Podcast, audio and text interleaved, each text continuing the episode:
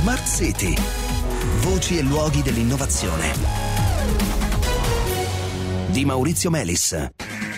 Buonasera, bentornati a Smart City. Tra eh, i più promettenti dispositivi per immagazzinare energia prodotta da fonti rinnovabili c'è una particolare famiglia di batterie. Oggi eh, studiata abbastanza approfonditamente, le batterie a flusso al vanadio sono state proposte per la verità già a fine anni 70, realizzate per la prima volta eh, nel 1980 e oggi sono sottoposte diciamo così, a un'intensa ricerca con l'obiettivo di superare una serie di limitazioni come l'ingombro e eh, finora anche l'efficienza non sufficientemente elevata. E allora eccoci alla notizia di oggi perché una collaborazione tra ricercatori dell'Istituto Italiano di Tecnologia, l'IIT, Enel Green Power e una startup di cui abbiamo anche già parlato, B-Dimension, Dimensional, specializzati in materiali bidimensionali, ha descritto su Chemistry of Materials eh, un nuovo tipo di elettrodi al grafene che permetterebbero di portare eh, eh, l'efficienza di queste batterie al vanadio al 94%, che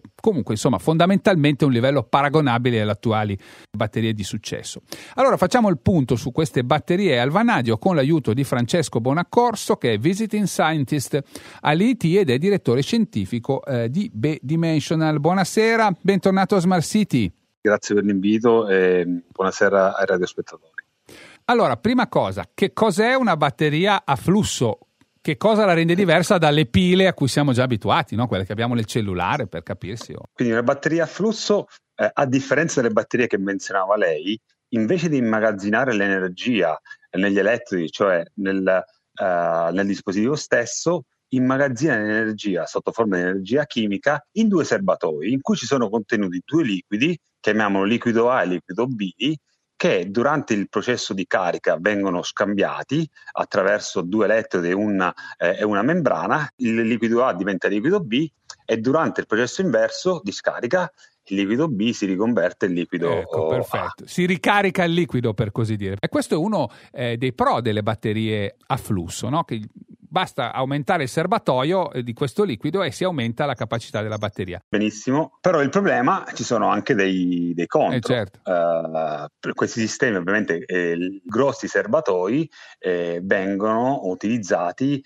eh, per immagazzinare energia da fonti rinnovabili come campi eolici, campi fotovoltaici eh, va bene. Ma per esempio, eh, per applicazioni eh, nel caso di eh, consumer electronics, eh, cellulari, laptop o eh, per veicoli elettrici, il basso valore di energia specifica mm. li rende certo. inadatti per questi utilizzi. Insomma, questo liquido contiene energia ma poca per unità di volume, diciamo, quindi uno ha bisogno di un enorme serbatoio e per l'automobile non va bene, se no il serbatoio di 2000 litri su un'auto. Avremo bisogno, sì, no, sì, avremo bisogno delle mani, di, di serbatoi eh.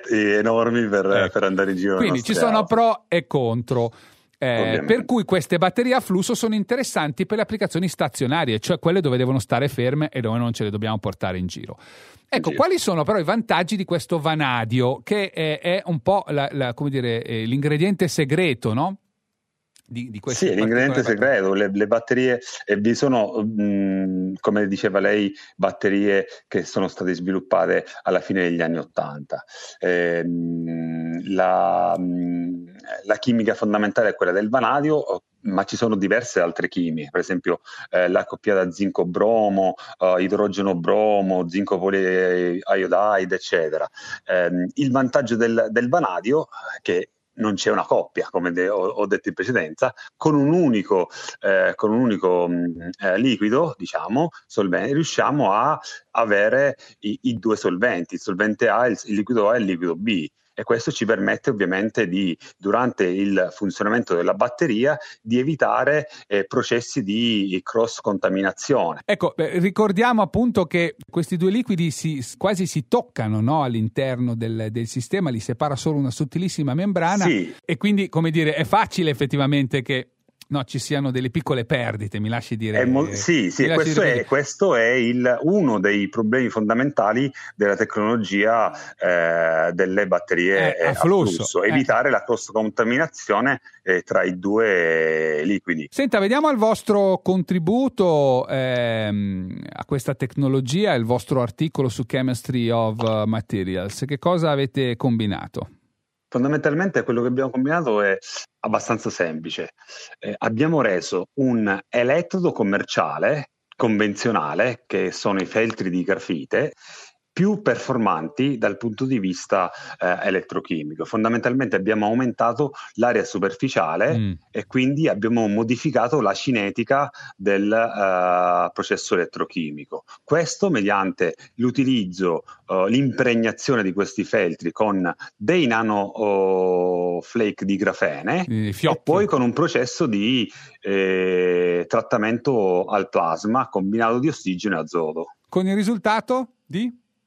Con il risultato di un'efficienza energetica che sfiora il 94%, che eh, lo rende competitivo o, o, addirittura la tecnologia leader uh, per uh, sistemi di immagazzinamento energetici stazionari. Sul vanadio stiamo tranquilli, non è come il litio, non è che lo si trova solo in due posti del mondo o robe del genere, ce n'è. No, no, il vanadio, oh, il vanadio ce n'è. Ecco. Può essere eh, recuperato da, per esempio da residui della produzione industriale di acciaio eh. oppure da sottoprodotti eh, certo. eh, di combustioni centrali termoelettriche. Grazie, grazie Francesco Bonaccorso. Grazie, grazie a lei e grazie a Radoscoltatori. Grazie anche da parte mia, ci fermiamo qui, ci diamo appuntamento a domani. Buona serata.